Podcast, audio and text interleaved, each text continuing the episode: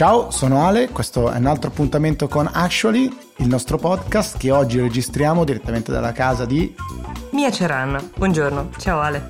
Ciao Mia, oggi siamo qua perché ieri sera tu hai visto un documentario e oggi ti scappava tantissimo la voglia di commentarlo insieme, ma a me altrettanto in realtà. L'hai visto anche tu? In parte mi sono addormentato, però diciamo ho visto un buon pezzo. Stiamo parlando di The Social Dilemma, per chi non l'avesse visto è su Netflix ed è un documentario con una tesi di fondo molto chiara. Abbiamo un problema con i social network, abbiamo un problema uh, rispetto a come noi li gestiamo e a come li gestisce chi li governa sostanzialmente. Un problema di Dipendenza, alzi la mano il primo che si può dire completamente libero dalla dipendenza del ditino che fa scroll. Abbiamo un problema con la nostra percezione di noi stessi e come mm, diciamo la, la, trasferiamo al mondo. Uh, forse abbiamo un problema su quel che uh, chi gestisce la piattaforma sa di noi e il modo in cui lo usa sostanzialmente.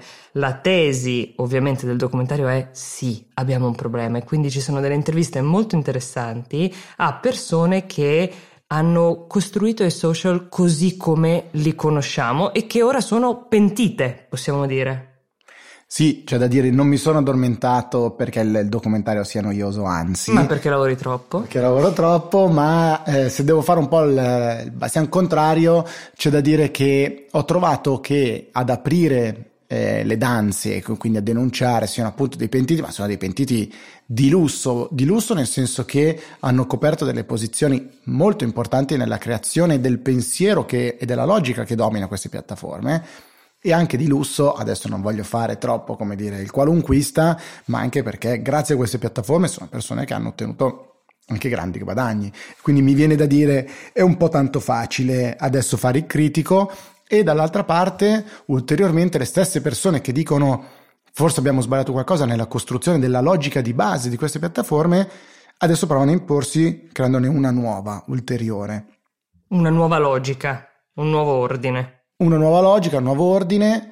Beh, insomma, mi verrebbe da dire eh, ancora eh, di nuovo, anche perché, come discutevamo da ieri sera, quando, quando abbiamo visto il documentario, l'altra, eh, l'altra grande domanda di fondo è quanto c'è del dolo, quanto c'è volontarietà nella costruzione effettivamente di queste piattaforme, il cui meccanismo di base è due punti. Se tu eh, passi più tempo sulla mia piattaforma, io imparo di più, co- ti conosco di più e quindi venderò meglio la possibilità a un soggetto terzo, un inserzionista, di parlare direttamente con te. E quindi Facebook, chiariamolo subito, Facebook non vende i nostri dati, le piattaforme in teoria non vendono i nostri dati, salvo diciamo dei casi patologici, ma la piattaforma invece permette a un soggetto terzo di targetizzare molto bene un messaggio, che sia questo un messaggio finalizzato a un acquisto o che sia un messaggio invece politico e quindi per andare a cambiare anche il nostro comportamento nella cabina poi elettorale. Dentro al documentario c'è una parte di fiction nella quale sostanzialmente viene descritta una famiglia media americana con tre figli, con un'età che va da anni delle scuole medie fino a fine liceo e il rapporto di tutta quanta la famiglia con i social network. A un certo punto c'è anche un esperimento molto divertente nel quale la madre uh, decide di mettere uh, in una sorta di cassaforte, uh, è una scatola con un contenitore che ha un timer, um, bloccando l'uso dei telefoni durante una cena. Uh, spoilerò solo un pochino, ad un certo punto uno dei membri della famiglia si alza e con un martello infrange questa custodia dove veniva tenuto l'oggetto del desiderio. Era impossibile separarsi dal proprio telefono anche solo per lo spazio di una cena. Per quanto tempo riusciresti a stare senza il tuo telefono, Ale? Allora, molto poco, però ci sono anche delle, eh, come dire, delle contromisure. Eh, ovviamente, ad esempio, il telefonino adesso ti permette, parlo dell'iPhone, ma insomma, eh, ti permette di mettere un timer all'utilizzo di determinate app ovviamente l'ho impostato bassissimo e adesso lo ignoro, ma poi mi sono... Eh, qual, era, qual, era, l'obiettivo? 15 minuti al giorno. E com'è andata? Molto male.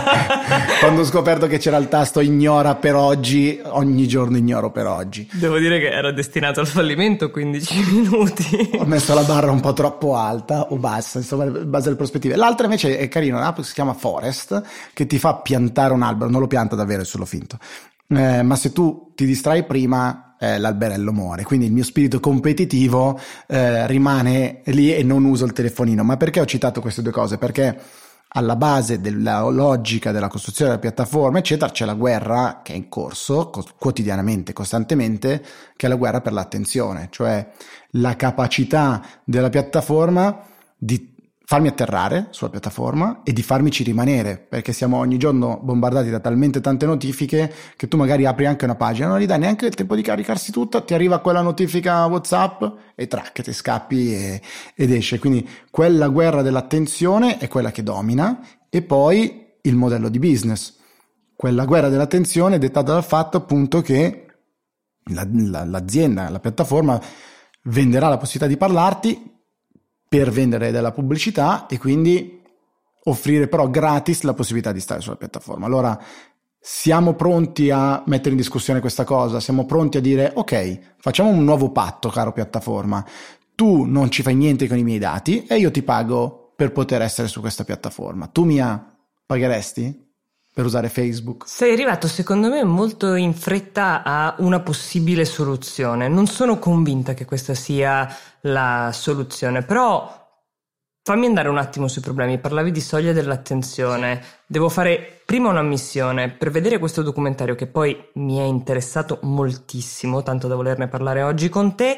Uh, ci ho messo 10-12 minuti buoni per sintonizzarmi e ho dovuto allontanare il telefono perché non ci stavo riuscendo, ero piena di altri stimoli, stavo rispondendo a dei messaggi su WhatsApp, uh, stavo controllando il mio profilo Instagram, stavo rispondendo a delle mail, non riuscivo a concentrarmi. Adesso noi stiamo parlando da circa sette minuti, mi sta venendo l'ansia al pensiero di chissà quante persone sono riuscite ad arrivare fino al settimo minuto di ascolto di questo podcast senza essere distratte da qualcos'altro.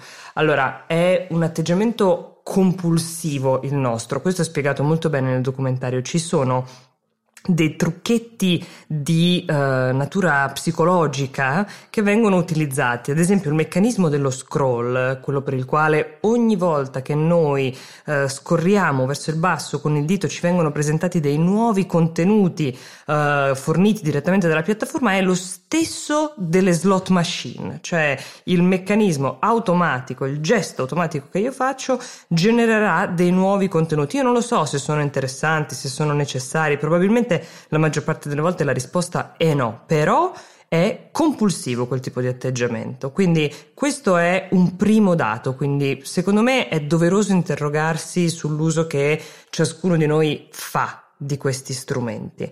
Poi altrettanto bene è spiegato, mm, forse in una maniera, in una ricostruzione un po' fantasiosa, il meccanismo di chi sta dall'altra parte. Ci sono dentro al documentario tre Uh, diciamo smanettoni che sono in questa stanza piena di computer e che studiano e seguono uno dei membri della famiglia di cui vi dicevo prima, no? E loro in base al suo grado di attenzione cercano di insinuarsi Uh, diciamo nella sua vita tenendolo quanto più attaccato ai social. Ad un certo punto uh, lui molla il telefono e non lo guarda per diverse ore. Si crea come una sorta di campanello d'allarme nell'azienda e dicono: Oddio, lo stiamo perdendo, lo stiamo perdendo. Vai subito a segnalargli con una notifica che è uscito un nuovo contenuto della sua ex fidanzata perché loro conoscono tutta quanta la nostra vita perché gliel'abbiamo regalata noi, ovviamente, gli abbiamo offerto tutta quella roba in pasto. E questa consapevolezza forse non è ancora sufficientemente diffusa, secondo me. È un po' a ognuno di noi l'utilizzo no? che ne facciamo e in quei um, trucchetti che tu dicevi psicologici, vittime, diciamo, o in un certo senso di questa consapevolezza che abbiamo è anche il dopamine effect. Io condivido il mio momento, la storia, eccetera, eh, per avere una reazione. Quante più reazioni ho, più sono felice e allora continuerò a farlo. Paradossalmente questo fino a che è qualcosa che è positivo, quindi se vediamo il cuoricino di Instagram o la reazione, il messaggio, eccetera. Quando poi quel flusso si gira e diventa negativo, allora a quel punto è un'onda incredibile che ci sembra sommergerci, no? Ed è la difficoltà di gestirlo. Prima discutevamo ovviamente se c'è ad esempio una differenza generazionale nell'utilizzo che si fa delle piattaforme e nella consapevolezza che tu adesso citavi. Io non ho una risposta, non so se tu ce l'hai su questo, io credo che diverse generazioni abbiano diverse capacità di, di gestirsi e anche cerchino cose diverse, perché la mia mamma, ad esempio, eh, forse fa fatica a capire se una recensione è autentica oppure no eh, di un ristorante, ma quello è il minore dei problemi, perché Ce ne sono di ben altra natura. Se si espone per cercare informazioni eh, circa pross- la prossima tornata elettorale o cosa sta succedendo su un tema o quell'altro, eh, eh, entriamo nel, nello spinoso mondo delle fake news, che però sono solo fake, prima ancora che news, eh, se sono news, ma è comunque in generale la, la, capacità di dire, caspita, sto guardando, mi stanno facendo vedere dei contenuti sempre tutti dalla stessa parte, sono finito in una spirale sostanzialmente che poi porta alla polarizzazione che vediamo nelle strade. Ti rispondo con uh, due diciamo temi distinti. Il primo è quello generazionale, no? Noi siamo qui, siamo degli ultra trentenni, uh, Facebook è esploso quando io ero all'università, è una cosa mm, è un caso fortuito per il quale io ringrazio perché non ho dovuto gestire la mia figura pubblica, diciamo, quando ero ragazzina, quando ero al liceo e sicuramente avrei condiviso molto più di quello che, che era opportuno, che era giusto, che era eh, ragionevole fare, però dentro al documentario si vede anche il membro più piccolo di questa famiglia che vi ho descritto, è una ragazzina età delle medie, ha ovviamente un telefonino perché questa è diciamo la, la realtà uh, più diffusa, um, è una ragazzina tra l'altro bellissima, adorabile, però inizia a rapportarsi uh, con se stessa, con la propria faccia allo specchio, con la propria immagine in base ai commenti.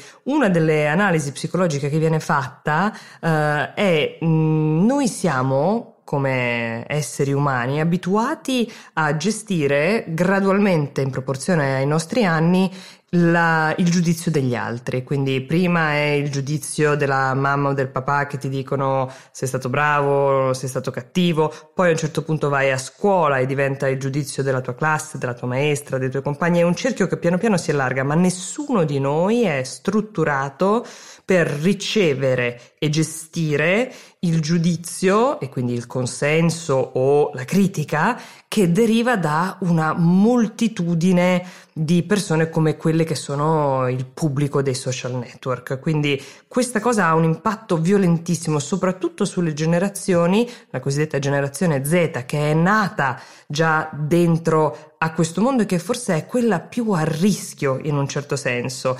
Uh, c'è una statistica molto preoccupante, è ovvio che non si può fare una correlazione diretta, ma dal 2009-2010, anno in cui sono esplosi i social network c'è stato negli Stati Uniti soprattutto un grande incremento uh, di suicidi giovanili, uh, ma anche di ovviamente problemi relativamente minori come ad esempio depressioni, come uh, problemi della, della, della personalità. queste sono statistiche secondo me che è difficile ignorare, è anche pericoloso forse ignorarle.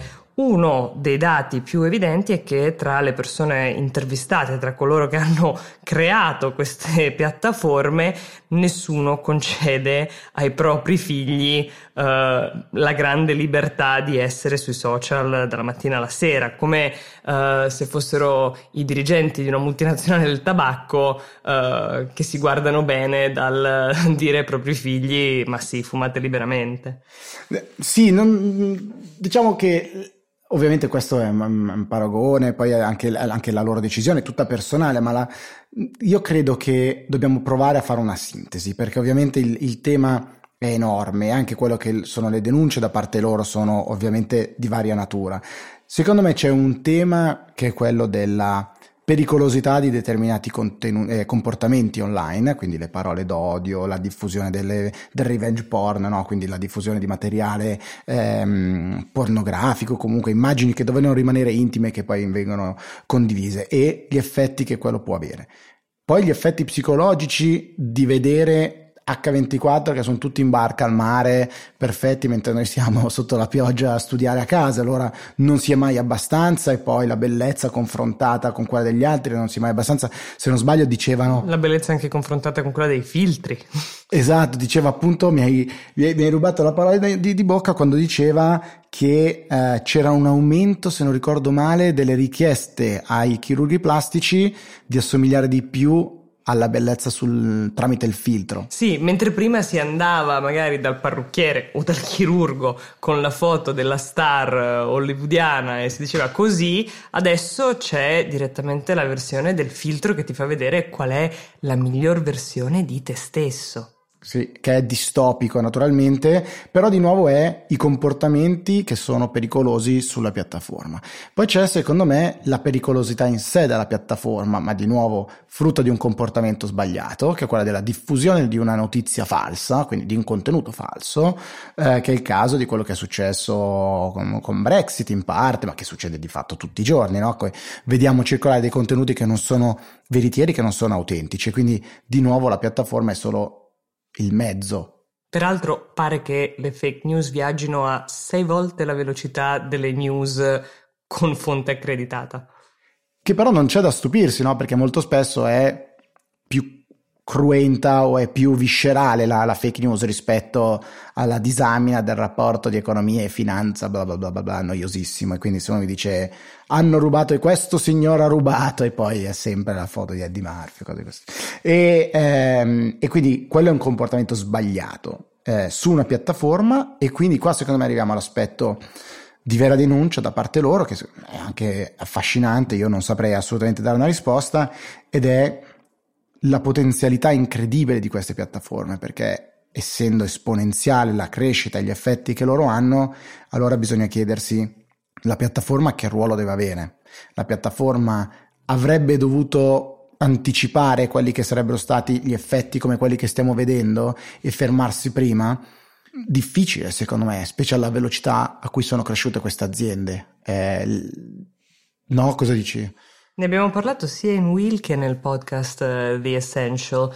Sono finiti davanti a un'audizione del Congresso degli Stati Uniti, uh, tutti i rappresentanti, massimi esponenti delle big tech uh, americane e, e c'è stato questo processo abbastanza surreale nel quale sostanzialmente si ehm, puntava il dito contro qualcuno che non aveva fatto niente di illegale, ma aveva fatto qualcosa di pionieristico, che non era mai avvenuto prima, per la quale non c'era uh, regolamentazione alcuna. E sostanzialmente ora si sta chiedendo a persone che hanno creato un business model che non esisteva, uh, dei progetti completamente innovativi nel nome della libertà di impresa che in America è così sacra, qualcosa che ci si sta ritorcendo contro e per forse incapacità di immaginare come si possa arginare tutto questo, viene chiesto alla volpe di essere a guardia del pollaio, se mi permetti la semplificazione. Cioè chiediamo a Facebook stesso, a Google stesso, di fare una cernita tra ciò che è vero e ciò che è falso. E secondo me questa è la parte più difficile in assoluto. Come si stabilisce qual è la verità oggettiva?